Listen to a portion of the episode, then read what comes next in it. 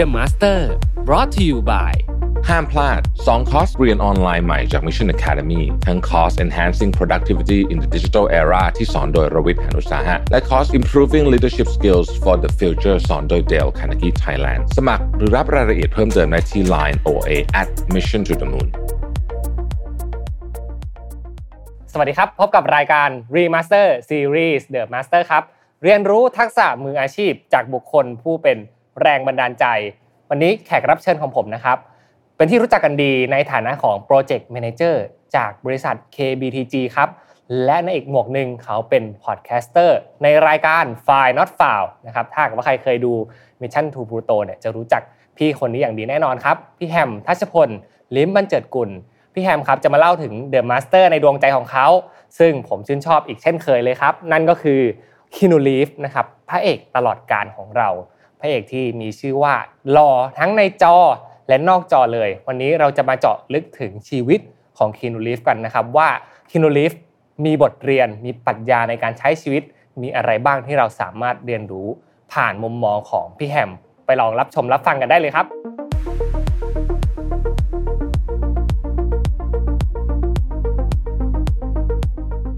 สวัสดีครับพี่แฮมสวัสดีครับน้องอ้ำสวัสดีครับสวัสดีครับพี่แฮมสบายดีครับสบายดีครับแม้ว่าจะเหนื่อยนิดหน่อยต้องบอกว่าเหนื่อยนิดหน่อยครับช่วงนี้ก็น่าจะงานยุ่งเนาะกลางปีใช่มั้ยครับใช่ครับแต่วันนี้พี่แฮมใส่เสื้อแบรนด์มาเลยนะครับใช่ Final Farm เสื้อยับนิดนึงนะครับเพราะว่าเพิ่งเอาออกจากตู้เมื่อเช้าครับผมอ่าโอเควันนี้ที่อยากจะมาคุยกับพี่แฮมเนี่ยเพราะว่าพี่แฮมเป็นหนึ่งบุคคลนะครับที่ผมนะผมตั้งพี่แฮมเป็น The Master ของผมหนึ่งคนเหมือนกันนะครับที่ผมได้เรียนรู้ทักษะชีวิตนะครับก็เลยอยากจะรู้จริงๆว่าใครเนี่ยเป็น The Master ในใจพี่แฮมนะครับแต่วันนี้ The Master พี่แฮมน่าสนใจจริงๆครับเป็นอีกหนึ่งคนที่เลือกนะครับดารานักแสดงมาพูดคุยกันนั่นก็คือ Keanu Reeves ใช่ Keanu Reeves หรือ Keanu Reeves ที่เรารู้จัก Keanu Reevesนอกจากหน้าตาที่เหมือนกันแล้วเนี่ยมีอะไรที่เหมือนกันอีกมั้ยครับพูดว่าหน้าตาเหมือนกันแล้วนี่พี่อยากจะตัดตอนนี้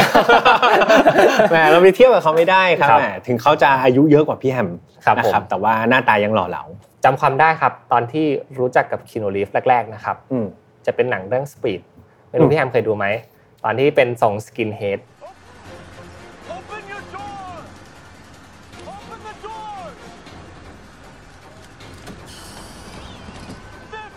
ตัวพี่เองอ่ะดูแต่ลืมหมดแล้วว่าว่า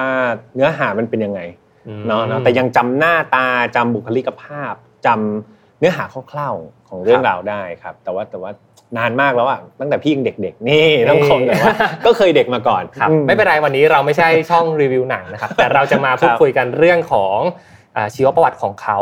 และทักษะที่เขาได้ฝากไว้ให้พี่แฮมในฐานะที่พี่แฮมเป็นเดอะเลิร์นเนอร์ของเขานะครับขออนุญาตนะครับพี่แฮมเอาตำแหน่ง Project Manager ออกก่อนนะครับโอเค Podcaster วางไว้ก่อนโอเคและให้พี่แฮมเป็น The Learner ไปพร้อมๆกันกับเหมือนกับเกสท่านอื่นได้เลยครับยินดีเริ่มต้นอย่างนี้ครับอยากให้พี่แฮมเล่าถึงชีวประวัติของ Keanu Reeves คร่าวๆว่าเป็นยังไงบ้างครับโอเคคือ Keanu Reeves เนี่ยจริงๆชื่อของเขาอ่านออกเสียงจริงคือ Keanu Keanu แล้วก็ Reeves ใช่ๆๆแต่ว่าเขามีชื่อเต็มๆคือ Keanuชาวลีฟชื่อคีอานูเนี่ยจริงๆเป็นภาษาฮาวายแปลว่าลมเย็นที่พัดเหนือภูเขานี่นี่คือภาษาแบบแปลตรงๆแต่ว่าพี่ไปหาข้อมูลมาเขาบอกมีภาษาซ้อนครับซ้อนลงไปอีกว่าคีอานูจริงๆมันจะแปลว่าผู้ที่ซาบซึ้งในพระเจ้าก็ได้โอ้เออมีมีความหมายกับเขาจริงๆนะกับเขาจริงๆคือคีอานูเนี่ยต้องบอกว่าชีวิตในวัยเด็กเนี่ยไม่ง่ายเลยครับคือตั้งแต่สามขวบเลยเนี่ยคุณพ่อเขาก็จากไปแล้วทิ้งไปทิ้งเขาไปให้เขาอยู่กับคุณแม่ส่วนคุณแม่ที่เป็นคุณแม่เลี้ยงเดี่ยวเนี่ยต้องเหมือนออกเดินทางไปรอบโลกคือตัวเองเป็นนักดีไซน์เสื้อผ้าแล้วก็ต้องออกเดินทางไปตามที่ต่างๆทั่วโลกตั้งแต่ซิดนีย์ออสเตรเลียก็ไปนะไปอยู่นิวยอร์กสุดท้ายก็คือไปอยู่ที่โตรอนโตที่พี่บอกว่าเป็นที่ที่คีอานูรีฟเขาเขาเติบโตขึ้นมาครับเนาะอีกอย่างนึงคือคีอานูเนี่ยเขาถูกคนพบว่าเขาเป็นโรคประเภทหนึ่งที่เรียกว่าดิสเลกเซียอ่าโรคนี้อาจจะไม่ค่อยได้ยินแต่ว่าถ้าแปลเป็นไทยมันเป็นโรคที่ทำให้เกิดการบกพร่องทางด้านการอ่านนั่นทำให้แบบการเรียนของเขายิ่งลำบากถูกไหมอ้ำคือนอกจากจะปรับตัวตามสภาพแวดล้อมแล้วส่วนตัวเองเนี่ยพฤติกรรมของตัวเองยังมีโรคนี้เข้ามาแทรกซึมเป็นปัญหาเพิ่มในชีวิตอีกอันนี้ดอกที่สองนะเออแต่อย่างไรก็ตามเนี่ยการที่เขาเป็นเด็กท ที่อาจจะเรียนไม่เก่งเนี่ยมันกลายเป็นเป้าให้เด็กคนอื่นเนี่ยบูลลี่เขาได้เหมือนกันเขาก็เลยหันเหไปเล่นกีฬาแล้วเขาทำมันได้ดีก็คือกีฬาฮอกกี้จนถึงขนาดที่เขาคิดว่ากีฬาฮอกกี้เนี่ยอาจจะเป็นอาชีพของเขาในอนาคตเออมองไปอย่างนั้นกำลังจะมีทางแล้วนะเรียนไม่เก่งไม่เป็นไรเดี๋ยวไปฮอกกี้ปรากฏว่าประสบอุบัติเหตุระหว่างแข่งขันทำให้ไม่สามารถที่จะเป็นนักกีฬาอาชีพได้อีกดับฝันเลยตั้งแต่ตอนนั้นพอเขาไม่สามารถทำตามความฝันที่จะเป็นนักกีฬาฮอกกี้ได้แล้วเนี่ยเขาก็โชคดีเรียกว่าโชคดีละกันตอนอายุยี่สิบสามเนี่ยได้ไปเล่นเป็นภาพยนตร์ตลกเรื่องนึงเรื่อง Parenthood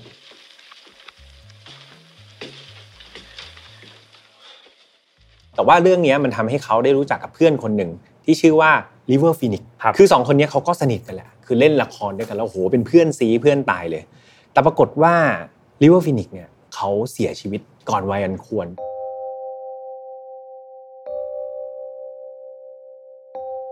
และการที่เขาเสียเพื่อนสนิทไปเนี่ยมันทำให้แบบคนที่เห็นอกเห็นใจคนอื่นหรือคนที่แบบเขาเรียกว่าเข้าถึงจิตใจคนอื่นมันรู้สึกท็อกซิกเป็นอย่างมากเขารู้สึกแบบเขาปวดร้าวมากKeanu Reevesก็เลยแบบเหมือนแทบจะซึมเศร้าเลยก็ได้จากการเสียเพื่อนคนนี้หลังจากนั้นเนี่ยเขาไปพบกับแฟนแฟนสาวคนหนึ่งที่ชื่อว่าเจนนิเฟอร์ไซม์สองคนนี้ก็คบกันแหละแล้วก็เจนนิเฟอร์ก็ตั้งครรภ์ก็เตรียมที่จะมีลูกเหมือนชีวิตจะกำลังจะดีขึ้นแล้วนะปรากฏว่าช่วงนั้นเอาจริงๆมันเป็นช่วงขาขึ้นของเขานะเขาเริ่มได้หนังเล่นหนังเรื่อง Matrix อ่าครับหนังสร้างชื่อใช่มั้ยชีวิตดูมีแสงสว่างแล้วปรากฏว่าในช่วงปีหนึ่งพันเก้าร้อยเก้าสิบเก้าเนี่ยที่เอ่อคุณเจนนิเฟอร์ท้องอยู่นะปรากฏว่าน้องเนี่ยก็คือลูกของคีนู รีฟส์กับเจนนิเฟอร์เนี่ยเขาคลอดก่อนกำหนดแปดเดือนเนี่ยคลอดออกมาแล้วนั่นทำให้เด็กก็ไม่มีสภาวะที่แข็งแรงทั้งเท่าไหร่อืมแล้วก็สุดท้ายก็น้องก็จากไป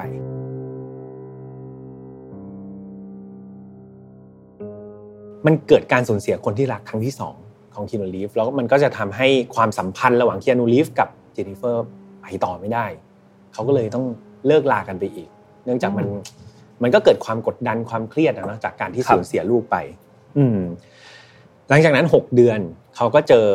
เรื่องราวปัญหาใหญ่ในชีวิตอีกครั้งหนึ่งก็คือคีอานูเนี่ยจริงๆเขามีน้องสาวด้วยคนหนึ่งเนาะน้องสาวเขาชื่อว่าคิมลีฟเนาะปรากฏว่าน้องสาวเขาป่วยเป็นโรคลูคีเมีย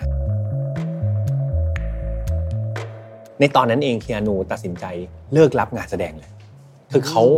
เลือกที่จะดูแลน้องมากกว่าที่จะเลือกอาชีพของเขาหรือว่าสิ่งที่เขากำลังจะไปได้อย่างที่พี่บอกนะตอนนั้นกำลังมีเรื่อง Matrix มีนู่นนี่นั่นปรากฏว่าเขางดรับการแสดงทั้งหมดเพื่อทุ่มเทเวลาทั้งหมดในการดูแลน้องเท่านั้นอีกมุมหนึ่งเท่าที่ผมลองวิเคราะห์ดูนะครับเป็นเพราะว่าเขาผ่านการสูญเสียครั้งใหญ่ๆมาสองครั้งแล้วหรือไม่ทำให้เขาเนี่ยไม่อยากจะเสียใครแล้วก็เลยต้องใช้เวลากับน้องให้ได้มากที่สุดเท่าที่จะมีเวลาอยู่ด้วยกันเห็นด้วยเห็นด้วยเป็นไปได้มากครับเขาไม่อยากจะต้องเจอการสูญเสียคนที่เขารักไปอีกเพราะว่าตอนนี้มันก็เหลืออยู่ไม่กี่คนแล้วแหละคนที่มีความหมายในชีวิตแต่ว่าในระหว่างที่เขาดูแลน้องอยู่เนี่ยสวรรค์ก็ยังไม่หยุดกลั่นแกล้งเขาปีสองพันหนึ่งปรากฏว่าเจนนิเฟอร์จำเจนนิเฟอร์ได้ไหมแฟนคลับที่เคยทำน้องประสบอุบัติเหตุเสียชีวิตถึงจะเป็นอดีตแฟนเนาะมันก็สร้างความโศกเศร้าให้กับเคียนูแบบมากๆแน่นอนครับอืมมากๆเลยสุดท้ายเนี่ยเขาก็ยังอดทนแล้วก็ยังคงเป็นคีอานูที่เป็นคีอานูคนเดิมดูแลน้องไปจนกระทั่งสิบปีอ้ำไม่ได้เห็นงานแสดงของคีอานูอีกเลยสิบปีที่เขาดูแลน้องจนกระทั่งน้องเขาเนี่ยหายดีคือเขาทุ่มเทโอเคโอเคก็นับว่าเป็นเรื่องดีล่ะที่อย่างน้อยเนี่ยเขายังตัดสินใจถูกที่เขาจะเลือกที่จะดูแลน้องและสุดท้ายน้องเขาก็ยังไม่จากไปจริงๆเมื่อสักครู่ผมนั่งลุ้นอยู่ว่าจะว่าเหตุการณ์ครั้งนี้จะเป็นอย่างไรแต่ฟ้ายังเข้าข้างเขาสักหนึ่งครั้งก็ยังดีและเหตุการณ์นี้ก็น่าจะเป็นฟ้าหลังฝนแล้วอ้ำเพราะว่านับตั้งแต่ที่น้องเขาหายเนี่ยเหมือนเส้นกราฟชีวิตของคีอานูก็จะดีขึ้นเรื่อยๆแต่ว่าพี่ก็ไม่รู้ว่ามันเรื่องบาปบาปบุญคุณโทษมันมีจริงหรือเปล่าเนาะแต่ว่าอย่างน้อยเนี่ยผมพี่เชื่อว่าคีอานูเขาเขาเชื่อมั่นในสิ่งที่ดีคือเริ่มจากเขาบริจาคเงินห้าล้านเหรียญห้าล้านเหรียญคูณสามสิบก็หนึ่งร้อยห้าสิบล้านโดยประมาณตอนนี้ค่าเงินบาทกระโดดด้วยเนาะแต่ก็ตีว่าหนึ่งร้อย หนึ่งร้อยห้าสิบล้านให้กับสถานพยาบาลที่รักษาน้องสาวของเขาอันนี้คือบริจาคเงินให้เลยโอ้ครับเอ่อหนึ่งร้อยกว่าล้านบาทเนาะแล้วก็ก่อตั้งเป็นมูลนิธิมูลนิธิโรคมะเร็งนะครับเพื่อไปช่วยเหลือเด็ก ที่ป่วยเป็นลูคีเมียเหมือนกันน้องเหมือนกับน้องของเขาใช่ๆก็คือนอกจากจะดูแลคนที่เรารักแล้วเนี่ยยังคิดถึงไปเผื่อคนอื่นด้วยนะว่าเขาอาจจะไม่ได้มีกำลังทรัพย์ไม่ได้มีเงินอะไรมากพอเขาก็ตั้งเป็นมูลนิธิขึ้นมาแล้วก็สิ่งที่มันร้ายๆเนี่ยพี่ว่ามันกลายเป็นคุณครูในชีวิตของคีอานูทำให้เขาเป็นคนที่แบบเข้มแข็งแล้วก็กลับมารับงานแสดงแล้วก็ดำเนินชีวิตของเขาได้แบบเข้มแข็งและสง่าผ่าเผยอีกครั้งหนึ่งนอกจากนี้มีข่าวดีก็คือนอกจากเขาจะประสบความสำเร็จในด้านภาพยนตร์แล้วเนี่ยครับโรคบกพร่องในการอ่านหนังสือมันรักษาได้สุดท้ายพอโตขึ้นมาเนี่ยเขาหายจากโรคนี้แล้วจากเด็กที่อ่านหนังสือไม่ได้มีปัญหาด้านการอ่านหนังสือตอนนี้คีอานูกลายเป็นหนอนหนังสือเขามีหนังสือที่อ่านแบบเยอะมากต่อปีกลายเป็นคนที่ชอบการอ่านหนังสือขึ้นมาเหมือนเขาพลิกเนาะเขาไม่ยอมแพ้นะว่าเอ้ยตัวเองแบบเป็นโรคไม่สนเออเขาก็สู้จนกระทั่งเขากลายเป็นเอ่อหนอนหนังสือได้แล้วจนถึงปัจจุบันเนี่ยคีอานูยังมีสิ่งที่แบบถูกคนถูกพูดถึงไม่ว่าจะเป็นความสมถะเราจะเห็นภาพคีอานูแบบหลุดออกมานั่งข้างถนนบ้างขึ้นรถสาธารณะร่วมกับคนอื่นนั่งอ่านหนังสือสังเกตป่ะเขาก็จะอ่านหนังสืออยู่หรือว่าเรื่องที่แบบคนพูดถึงเลยก็คือตอนที่เขาแสดง The Matrix แล้วเขาให้เงินเจ็ดสิบ แปดสิบล้านเหรียญเนี่ยให้กับทีมสตันท์จำได้ใช่ป่ะจำได้ทีม Special Effect เออทีมแต่งหน้าเออตอนนั้นให้เงินทีม Special Effect กับแต่งหน้าแล้วก็ซื้อมอเตอร์ไซค์ฮาร์เลย์เดวิดสันใช่มั้ยอ๋อทุกคนอ่ะบอกโหฮือฮามากตอนนั้นแบบเฮ้ยคันนึงก็หลายตังค์อยู่นะซื้อให้ทุกคนเลยนะครับหรือว่าจอห์นวิก Chapter สี่ที่เพิ่งฉายไปที่ที่เพิ่งแสดงไปเขาก็ซื้อนาฬิกา Rolex Submariner เนาะเป็นแบบทำแบบ Limited Edition รู้สึกด้านหลังจะเอ่อจะเขียนถ้าพี่จำไม่ผิดจะเขียนชื่อทีมงานให้ทุกคนด้วยแล้วก็ตอนที่เขามอบนาฬิกาให้เนี่ยคีอานูนัดทุกคนนัดทีมสตันท์ทุกคนเนี่ยไปกินข้าวด้วยกันทุกคนก็ไม่รู้ก็ไปนั่งกินข้าวคุยกันปรากฏว่าเขาเซอร์ไพรส์ซื้อนาฬิกา Rolex แจกคนละเรือนแล้วก็สอนด้วยนะว่าใช้ยังไงใส่ใจมากๆใส่ใจมากๆใส่ใจมากๆเออสอนด้วยว่าใช้ยังไงนะครับหรือว่าเรื่องของการที่เขามีแพชชั่นในการทำงานสูงแบบหนังบางเรื่องเนี่ยอยากได้คีอานูเนี่ยเป็นนักแสดงซึ่งแน่นอนว่าค่าตัวมหาศาลใช่ไหมดังนั้นเนี่ยจะเห็นว่าหนังหลายๆเรื่องที่คีอานูเขาอยากแสดงเนี่ยเขายอมลดค่าตัวเขาไม่สนว่าเขาจะต้องได้แบบเลทเบนเลทขนาดนี้นะขอให้เขาได้ทำงานในสิ่งที่เขารักเนี่ยเขาก็ลดค่าตัวมาได้เป็นการช่วยผู้สร้างหรือแม้แต่ Matrix เองเนี่ยก็จะมีข่าวว่าเออเขาลดค่าตัวตลอดเพื่อให้แบบหนังเอาไปโปรโมทหรือว่าไปสร้างสิ่งที่มันแบบดีกับผู้ชมให้ได้มากที่สุดจนสุดท้ายเนี่ยล่าสุดก็คือเขามีแฟนชื่อ Alexander Glenn ใช่ไหมเออที่เรารู้ๆกันอยู่ก็ก็เห็นคุณพี่คีอานูของเรามีชีวิตที่มีความสุขดีแล้วพี่ก็หวังว่าเนี่ยจากที่เราเล่ามาเนี่ยเราจะเห็นว่าเขาผ่านพายุชีวิตมาตลอดเวลาเนาะก็หวังว่านี่คือฟ้าหลังฝนของเขาและจะเป็นฟ้าหลังฝนของเขาไปตลอดคือพี่ต้องออกตัวก่อนว่าพี่ไม่ใช่แฟนหนังของคีอานูนะแต่พี่เป็นแฟนของชีวิตเขาเลยเออพี่ชอบชื่นชอบในข่าวสารที่ออกมาเกี่ยวกับคีอานูทุกครั้งพี่จะรู้สึกว่าผู้ชายคนนี้มันโคตรดีอ่ะมันเท่มากๆเลยแล้วพี่มีความรู้สึกว่าเราอยากจะเป็นแบบเขาสิ่งที่พี่คิดว่ามันทำได้แล้วว่าถ้าเอามาหนึ่งข้อนะที่ดีที่สุดเลยคือการเรียนรู้การเป็นมนุษย์มันเริ่มจากการเรียนรู้ตัวเองก่อนเราคือมนุษย์ดังนั้นเราต้องเรียนรู้ตัวเองก่อนนะว่าสุดท้ายแล้วสีของตัวเราเนี่ยมันคือสีอะไรกันแน่เอออย่าให้สภาพแวดล้อมมันมาเปลี่ยนแปลงตัวเราอย่าให้สิ่งแวดล้อมมันมาบังคับให้เราต้องเปลี่ยนสี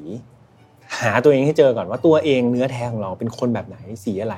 นั่นคือการค้นหาความเป็นมนุษย์ในตัวเองก่อนครับอย่างที่สองคือการมองเพื่อนๆคนอื่นคนที่อยู่รอบตัวเราให้เป็นมนุษย์เหมือนกันหลายๆครั้งพอเวลาเราทำงานแล้วอาจจะมี working team มี vendor มีคนที่เป็นพนักงานรับจ้างตั้งแต่ระดับแม่บ้านรปภจนถึงพนักงานต่างๆทุกๆคนคือมนุษย์เราหัดเรียนรู้ความเป็นมนุษย์ของคนเหล่านั้นแล้วพี่เชื่อว่าเราจะเข้าใจนะว่าการจะดีลงานกับคนแบบนั้นเนี่ยเราจะต้องดีลงานลักษณะไหนทำยังไงแล้วการที่จะทำให้ทุกคนอยู่ร่วมกันได้อย่างมีความสุขมันจะทำได้ยังไงพี่ว่าสุดท้ายคือการ back to basic กลับไปว่านั่นแหละเราต้องเรียนรู้ความเป็นมนุษย์ของทุกๆคนรวมถึงตัวเราเองด้วย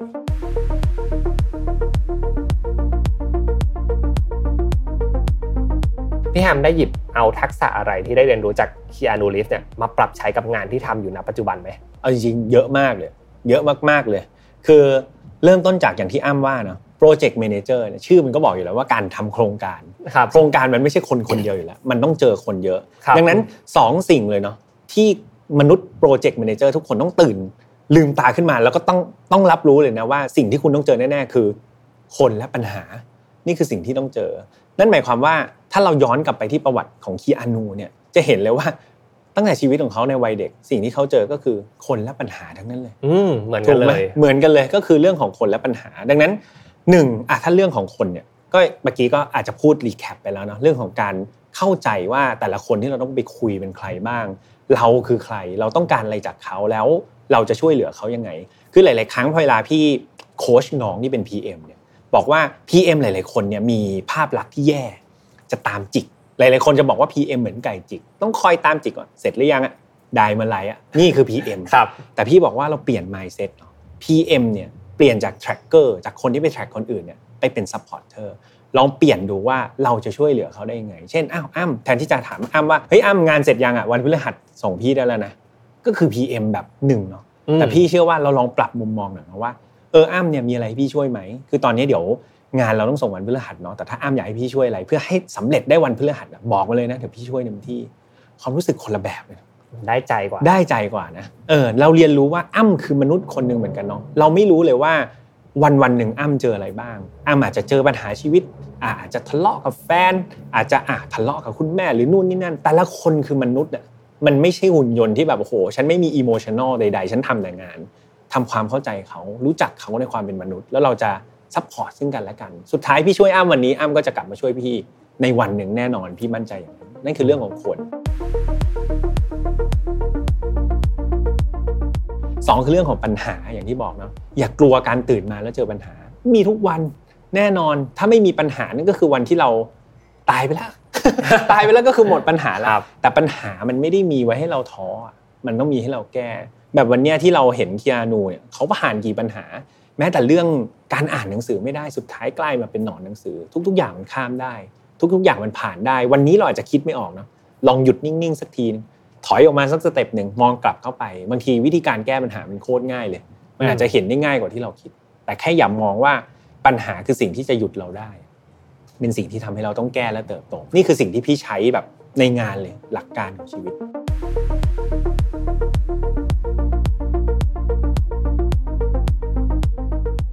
ปัญหา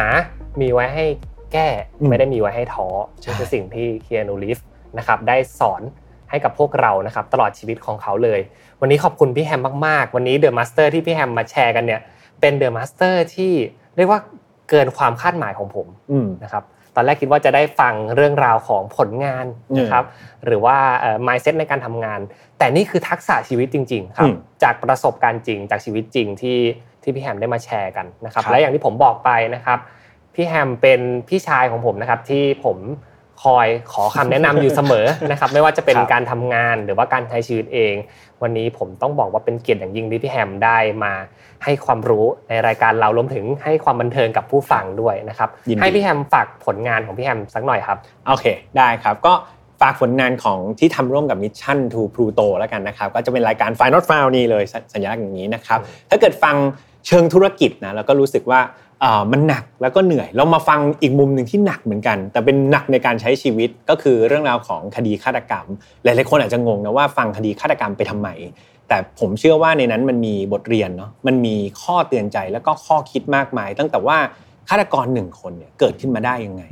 ผลกระทบของคนคนนั้นมัน impact แบบเป็นโดมิโนเอฟเฟคไปหาคนอื่นได้ยังไงและสุดท้ายเราถอดบทเรียนนั้นมาป้องกันตัวเองไม่ให้เกิดกับเราแล้วก็คนที่เรารักได้อย่างไรยังไงเชิญชวนมาฟัง File Not Found ทางช่อง Mission to Pluto นะครับออกอากาศทุกวันอังคารครับขอบคุณมากครับขายของเก่งมั้ยครับน้องอ้ำสุดยอดครับผมไม่ต้องพูดอะไรเลยครับไม่ต้องพูดเลยก็ขอบคุณมากๆนะครับอย่าลืมนะครับ File Not Found นะครับทุกวันอังคารก็ไปเจอกันได้ที่ช่อง Mission to Pluto นะครับอยู่เป็นครอบครัวเดียวกันกับ Mission to the Moon นี่แหละครับ